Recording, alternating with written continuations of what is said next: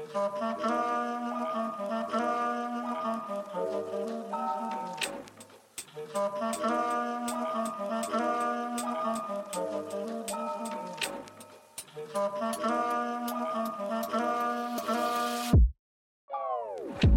guys, it's the Soul First. I'm my co-host. DJ Fred, DJ Fred, DJ Fred, DJ Fred. Yo, it's all yo, it's all easy. You are now locked in. The one mic real talk, one mic real talk, one mic real talk. You know what this is. One mic real talk. One mic real talk. Turn to one mic real talk.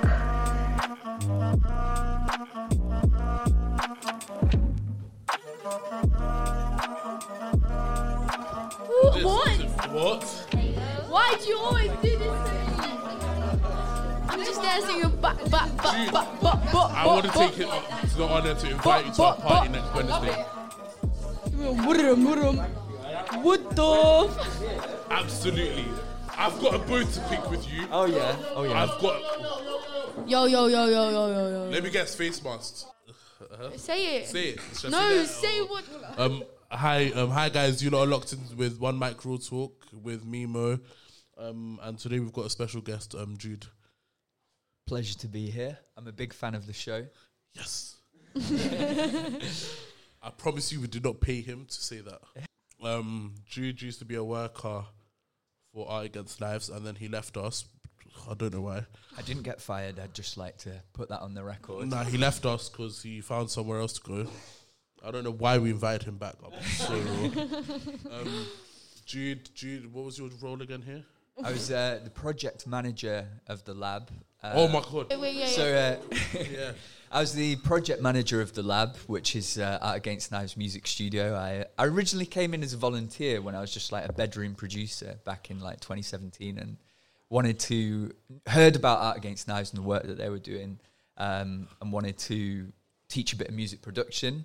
Came in, loved the organisation, was offered a job by them, and had an amazing two years doing all kinds of uh, crazy thing from uh, DJing, uh, music production, building recording booths, and uh, just hanging out and talking with some of the most uh, enlightening people around, including Mo. Mo so then, why did there. you leave? I left um, at the same time. I was uh, studying uh, data science. I was, Was it you're the one that used to leave every Wednesday or Thursday at like six o'clock in it? You used to cut out. That's right. I had lectures in the evening. My speech impediment. I had lectures in the evening, so um, we'd run the lab session, and then I'd cycle down to uh, university and do my lectures. And uh, now I'm doing a PhD in that subject. I mean, from listening to previous episodes of the show, I've heard you talking about um, a lot of things like the music industry, how it works, people's experience growing up in this area.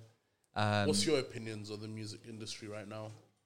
it's really interesting. I mean, um, I kind of had a bit of an outside view of it as the project manager at the lab here. There was like really talented artists coming through all the time, recording stuff, and um, we had that issue of like, how do you go from that stage of being uh, a great producer, a great rapper, a great performer to um, making the, making traction in the industry? And I think it is is really tough. Um, but I've seen some people do it successfully, um, and I think these organ- you know organisations like Art Against Knives doing interesting stuff in terms of helping connect people to uh, find a way of making a livelihood from music, that kind of thing. So you said that you left Art Against Knives in 2019, innit? Yeah, So then, but then 2019, and then what? Straight away we had the lockdown, innit? yeah, yeah, yeah, yeah. How was the lockdown for you? I was um, so I, I I started a new job just before Wait, lockdown. wait, wait, wait, wait. So you left us for another job? cool. Remember that. innit? Cool. Remember that. Take his water away. so I, I lockdown was was really tough. Like you know, I was just working in my bedroom. I'd gone from this really social job of being in this space, surrounded by like thirty people every week, having loads of conversations with people, loads of face to face interaction, to this new job where I was just kind of like sat in my room writing computer code. Um, and uh, that was quite a crazy change. Um, and it made me truly miss truly miss those like face to face interactions and the fun that we would have at the lab. You got a question? But how was it for you? What lockdown? I mean, what was it like running the space through that period? W- were you? What was it like being like? How old were you when that happened? Eighteen. Eighteen. I guess a lot of you would have yeah, eighteen. Yeah. would have been trying to do like college and school through that period. And Nah, we used to love it. What do you mean? College was off. what was your opinion on like lockdown? Was that a good? Was that a good policy? it was needed, but then I don't know. It was needed, but then they done it on for too long. What's your opinion on lockdown? Yeah, I, I- yeah, I don't know. I'm still, I still think we're trying to assess the fe- effects of it. I mean, a lot of people are really talking about what is the effect on young people's mental health of taking them out of school. Yeah, I think I think the I think the effects of lockdown was bad because there were people that can't handle it mentally. And this one girl committed suicide. She jumped out of the window, and I was yeah, I was walking and I saw her there with paramedics and that. Wait, did you see her jump? No, no, no. Or did you see her jump? Nah, but I came out there, she was just there. I mean, was there kind of? Do you feel that there was enough support for people going through this? It was a scary time, and like with massive changes to how people were feeling, and I think had a massive impact on mental health. And like, what kind of resources were out there? Do you feel like there was any attention paid to that? You know, I don't know what resources were out there, but if they done like video calls or anything like that, I don't think that would work as well because some people just need that in-person mm. interaction, and it would help them more in the long run. yeah, I think that's yeah. really insightful. What's your opinion about masks and vaccinations? Are you vaccinated? I am. I'm vaccinated. Yeah, I'm. Fully. A, I'm a believer that. Um, fully vaccinated. Yeah, yeah, fully vaccinated. I do trust. So my theory is there's there's a lot of things. There's a lot of times when you should be skeptical about what the government and other institutions are saying. I think it's always good to think critically about the narratives that you're being told. But I do have some faith in general in like what I'd say is like the scientific process. So like some things the government can quite easily hide, like things that they've done wrong, and they can hide that, and you can get a, c- you know, you do. There are things where Or there like are. how they've got they, apparently they had a Christmas party last year. Yeah, that's I a find great that example. funny. Do you find that funny? I don't. Why? That's Yes, not it fun. Do you know how? yeah, we were locked down and these men were up having Christmas parties. so how's that funny? I feel like they should refund everyone that they. I swear they down. Shanked. They sh- The fines and stuff, bro. Yeah. I feel like they should refund everyone that they they gave fines to, because that's a vile. Like that's actually a vile. They violated. Yeah, bro. Yeah, I think if, if you're in if you're a minister, if you're a government politician who's making the rules and telling people to do stuff, then you really have to be Follow them. squeaky clean and like really follow those rules. There's even I- coke in there thing in it. I don't even know why I don't know. would get away with. Wasn't there something? yeah, they wasn't found there they found some coke? yeah Yeah. they found traces of cocaine. That, nah, I'm sorry, they're a joke, bro. they found And traces of to- cocaine at the House of Parliament. No, and they're trying to take away their people's passports when, like, if you get like bagged and everything, your passport gets taken. away. Yes, it is. It's not even. Oh my god! I'm so happy you said that. You know, yeah. Do you know? Do you know? Yeah. Now, now, now. Regardless It's not even about. It's not even about getting bagged or nothing. Yeah. There's someone in the government. I forgot. I don't know what her name is, isn't it? But she made the movement. Yeah. That she can. If you're not from the, um the UK, yeah. Not not even like if you have a British passport or whatever, whatever. Even if like your mum's from an ethnic background or something like that, yo, you can just pack up your bags and you're back in your country. Doesn't matter if you've been charged or you're a good person. If they tell you you have to get out, now you have to get out. Isn't that not the same government? Yeah, you can't appeal it as well. That's your same minister that um said, "Oh, if my if I was in charge where my parents were here, they wouldn't let them in." That's what Priti Patel said, isn't it? Now, if they find drugs, it's not if you if they find drugs on you, not if you just get bagged for anything. It's just the drugs. If they Yeah, it's drugs their way of cracking down drug thingy in it in the UK. But that's what I mean with the government. They focus on the wrong. Um, My passport, did you say? they take, bro. They take. How do they find it? What if you hide your passport? Nah, you can't hide. Yeah, that. but then you can hide that, and then they can cancel it, and then you Yeah, they just shit cancel it. thingy. So Um, either way, you're. Lo- I mean, that's good for. it's, it's, this is good what happens when you've got a government that cares about the wrong things. Nah, I feel like I don't even feel like they care about the wrong things. It's Yes, just the way do, it's the way they're doing it. It's just so dumb. It's so dumb, bro. Obviously, like you can't complain. Drugs aren't the wrong thing to you know for your head on, but the way they're doing it is not correct at all, bro. These also doing drugs, but then Yeah. the people that that are um. Now you just made me like People that are in people that are in government. yeah are, are doing the drugs, but then are taking people's passports for the people that are selling it, but they're the ones buying it. Yeah, but the government's bare funny, bro. They're actually just they're just they're actually like I watch them like entertainment. I swear to God, bro. They're actually funny. The Oh, house, go on, uncle. That's the house. The House of Parliaments when they start talking, it's the funniest. Yeah, it's interesting when there's all like modern narratives about immigration and who immigrants are.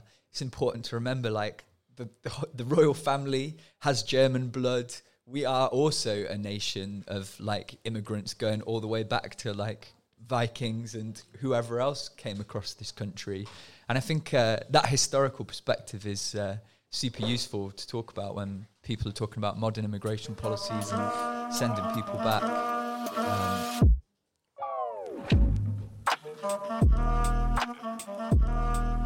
Um, why did you start Art Against Knives? So I'd like heard about the the this charity for a friend of mine. Um, obviously, the the founding story of the charity was quite inspirational.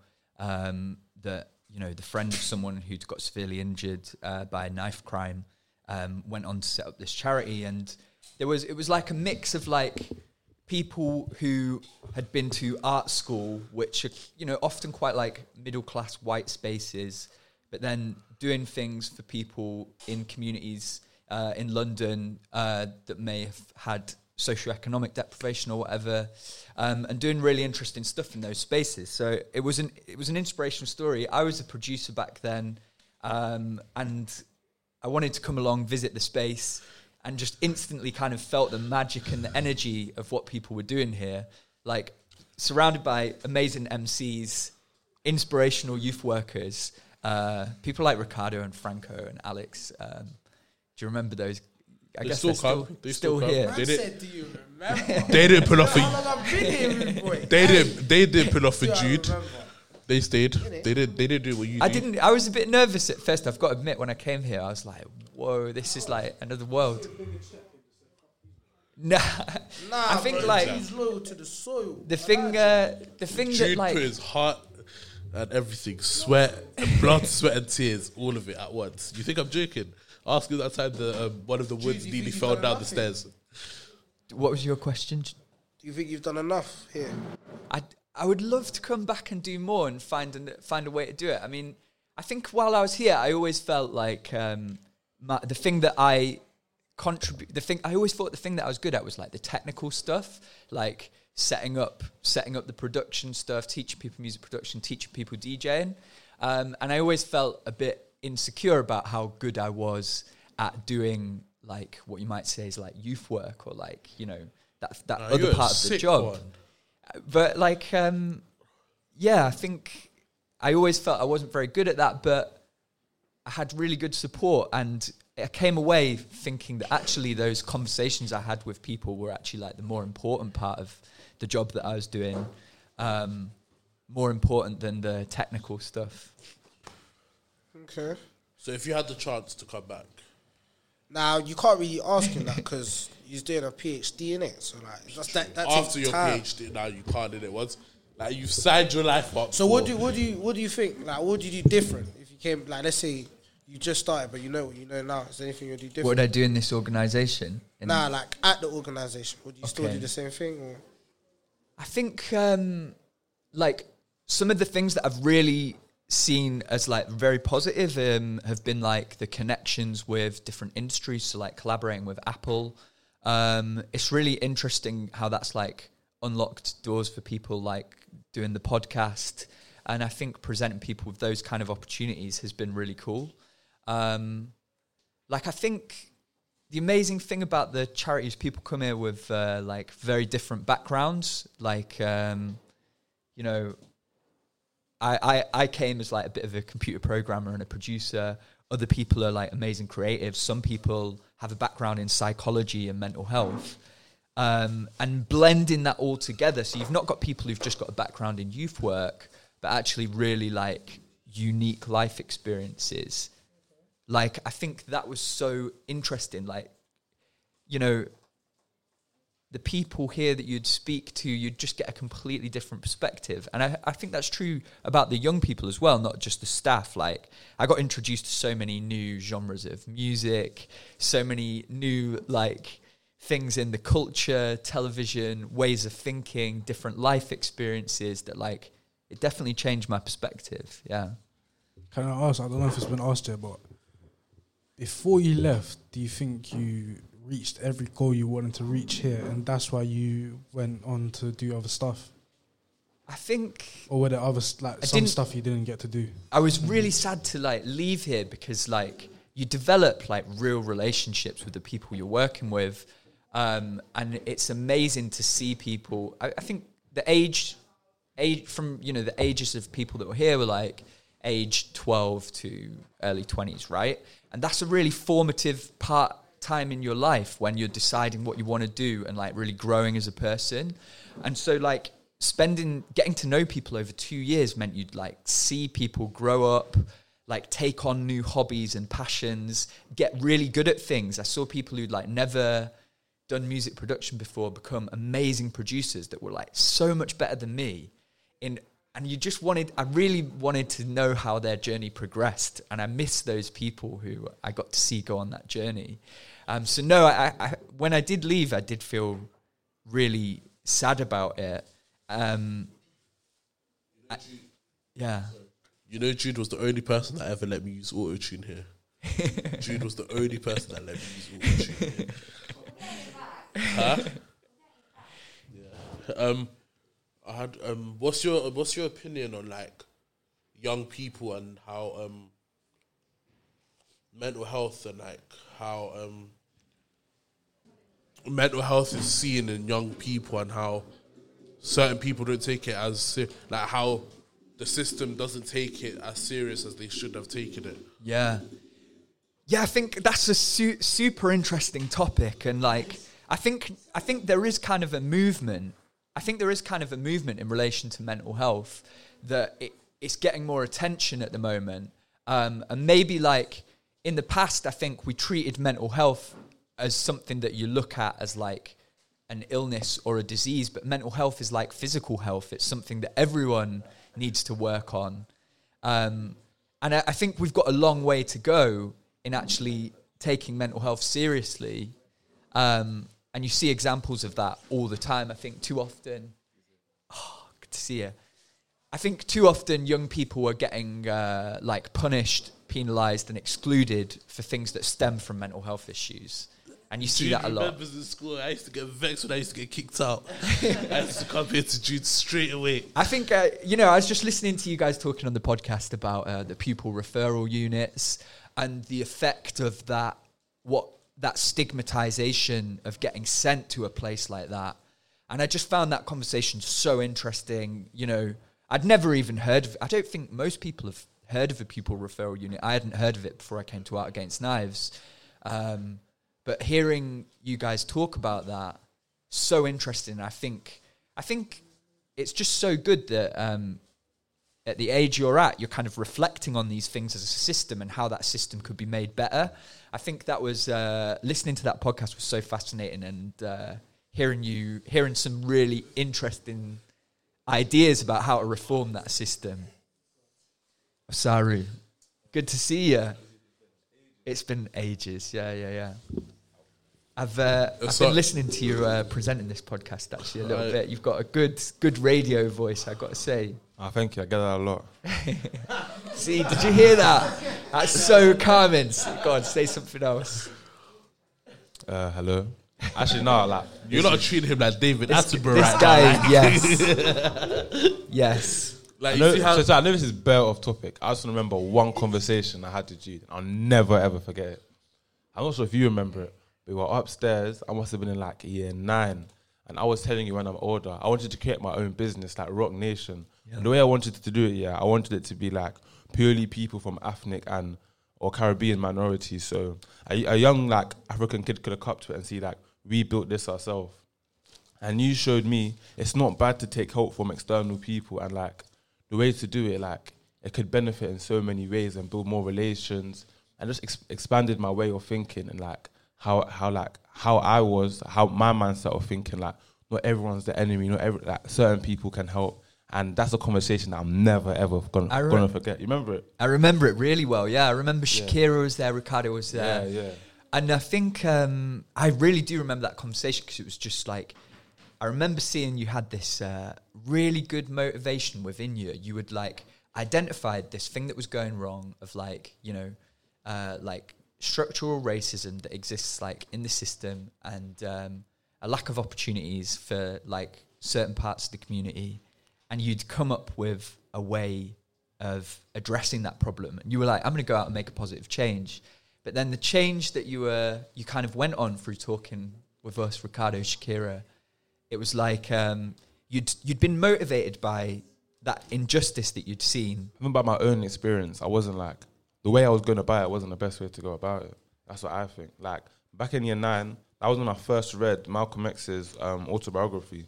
So I was, I think I was really heavily influenced by like Elijah Muhammad, Louis Farrakhan, and the Nation of Islam as a collective.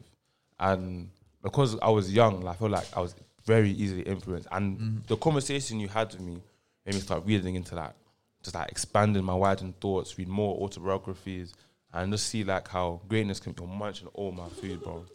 How greatness can be achieved through like all walks of life. That's the conversation I said. That's I'll amazing.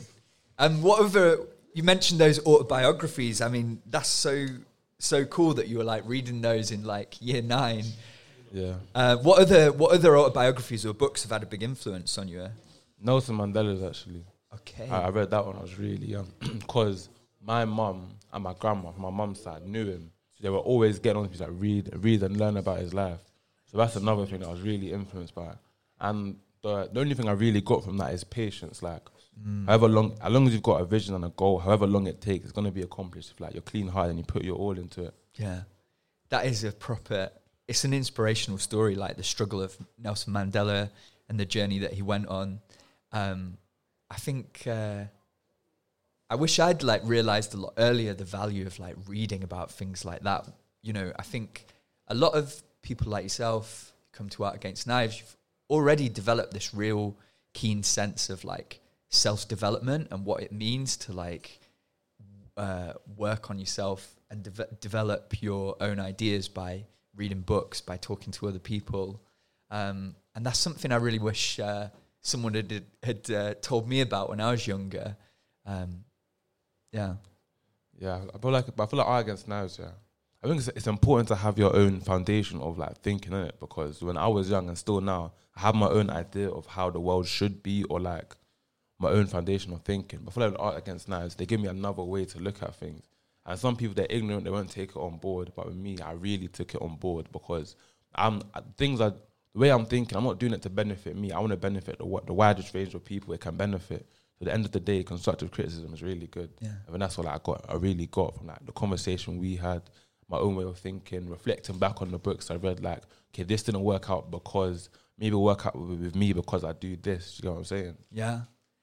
That's really good. I mean, yeah, reflecting on uh, your own journey and like what worked and what didn't, I think that's something that usually takes people a long way into their life to develop that skill.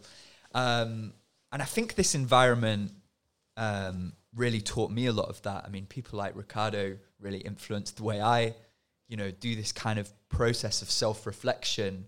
Um, and uh, being surrounded by people who think like that has had a had a big influence on me. I mean, uh, so you mentioned you've got this motivation of like making the world better. Um, where do you think you got that from? Like, Uh, I think because I've seen a lot of different walks of life. I'm not sure if you were still here. When I was in year 10, I went to Nigeria to go to school for like a year.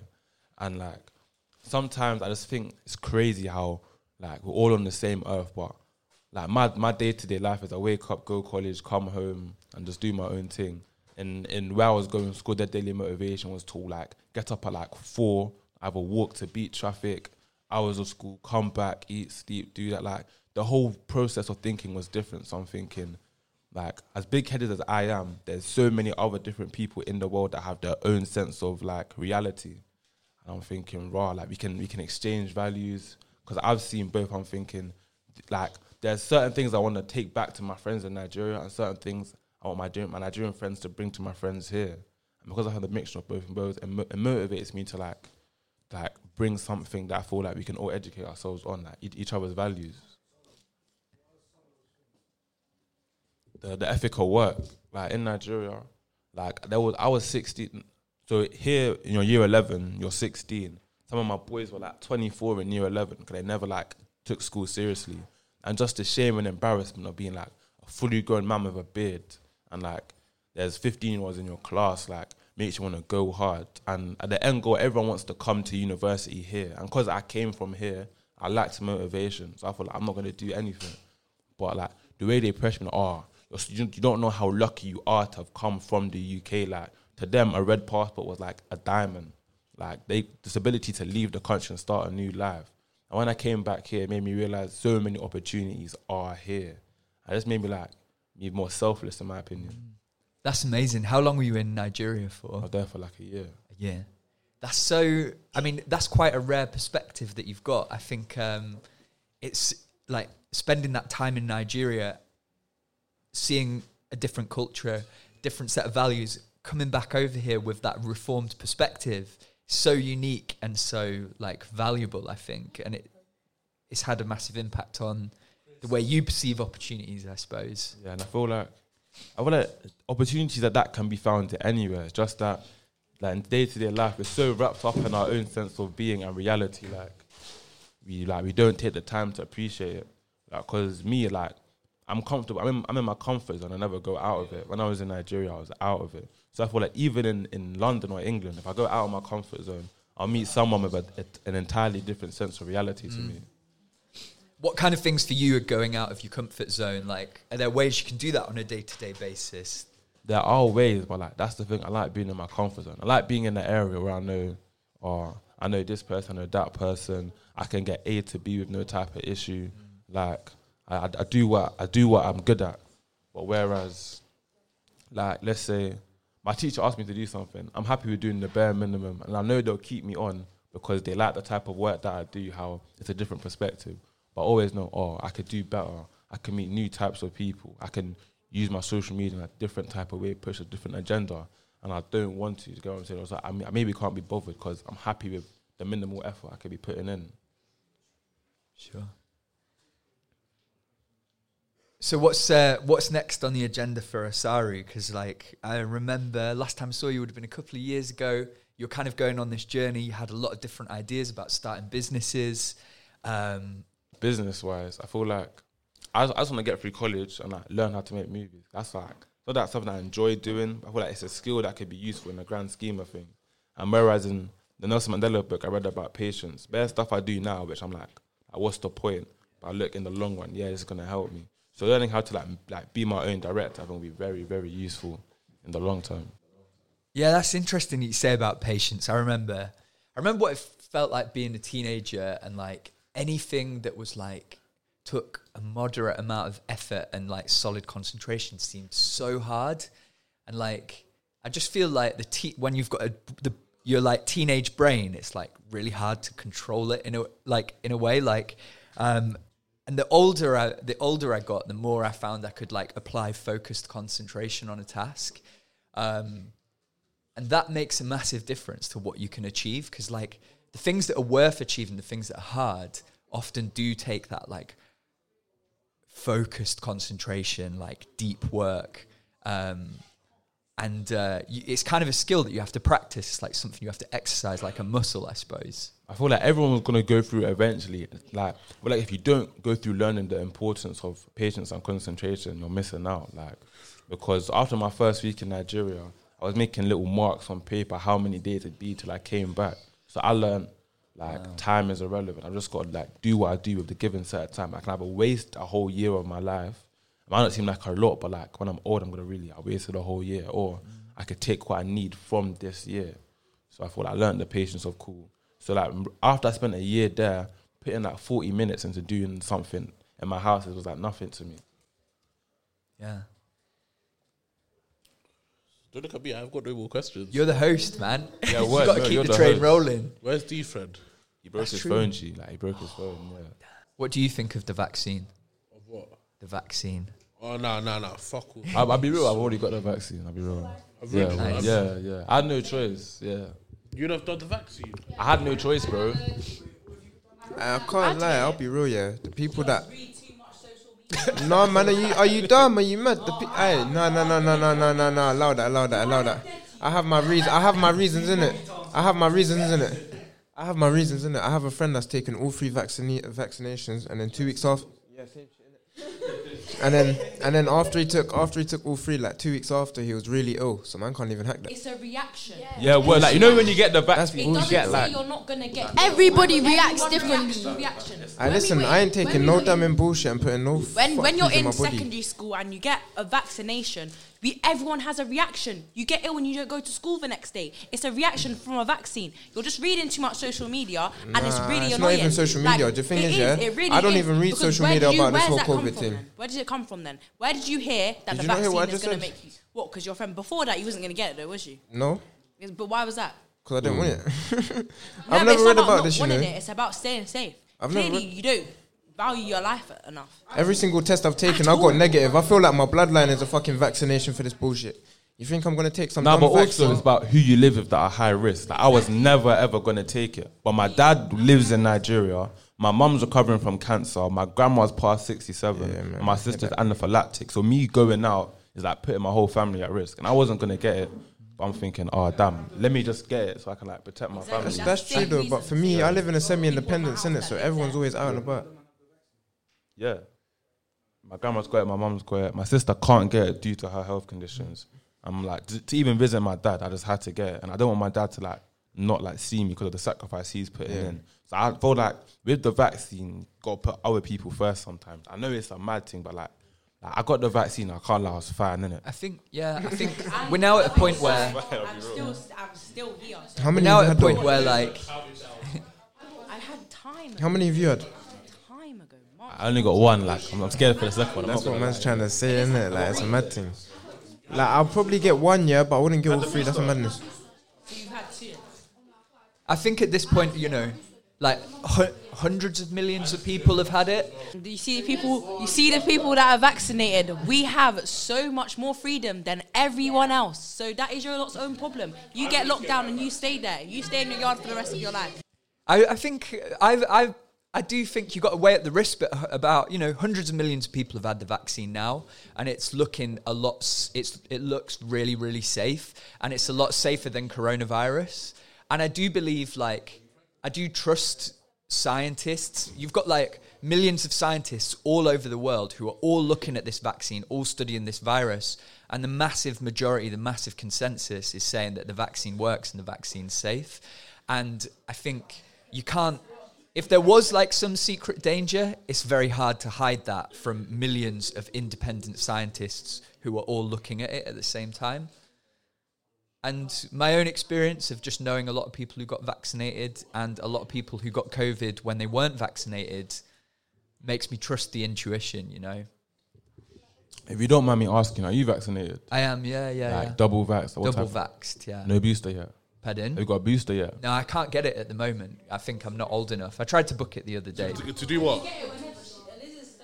Oh, really?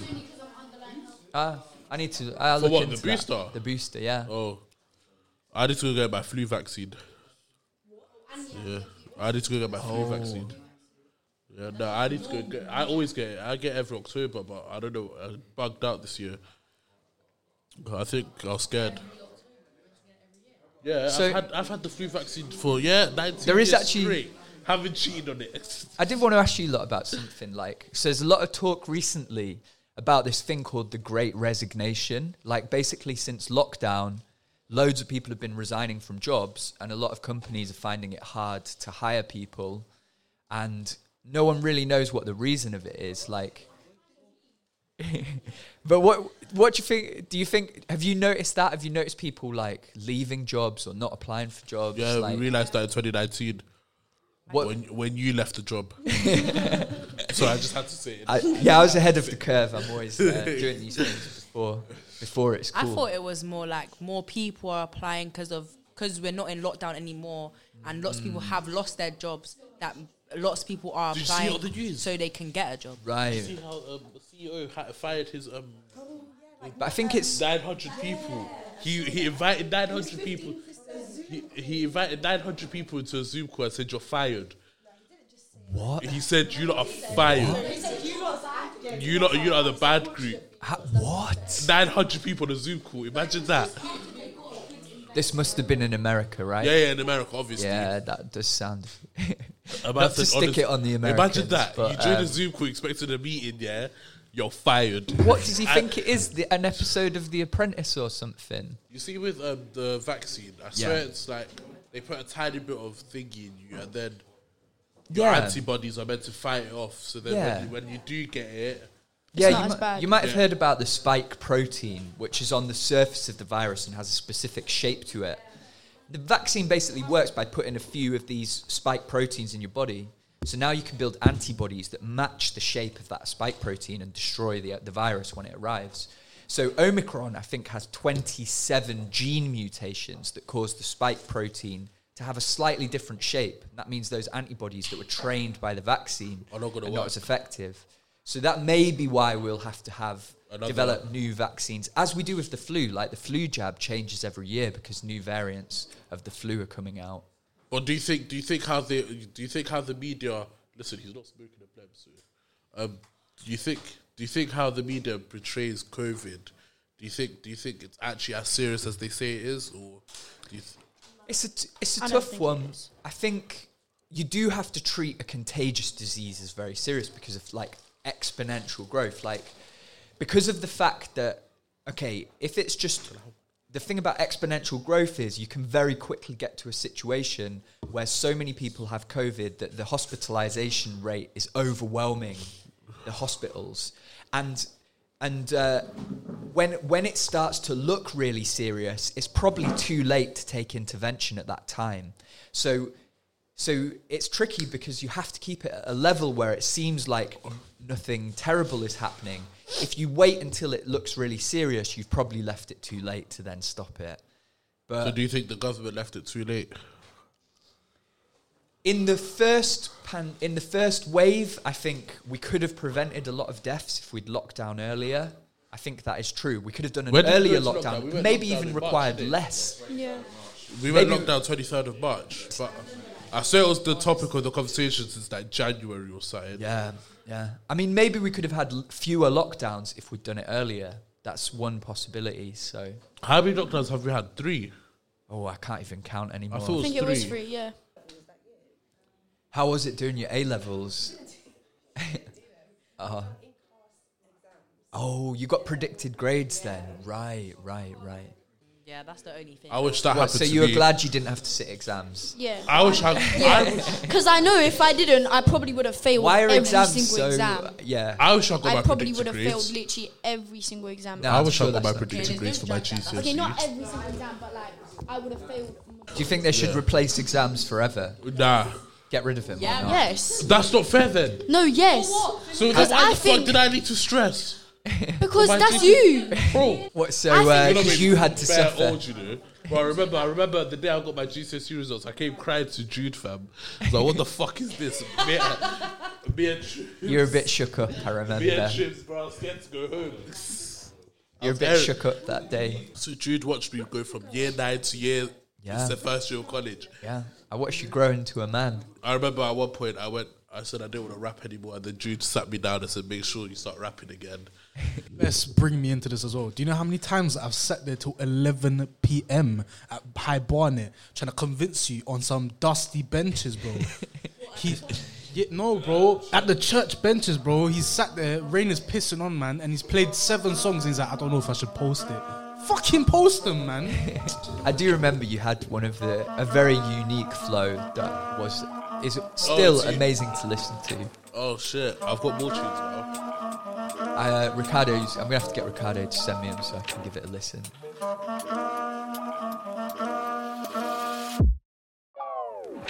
Thank you guys for tuning in to One Mic Real Talk. You can catch us on Instagram at One Mic Real Talk, and we're out. Bow.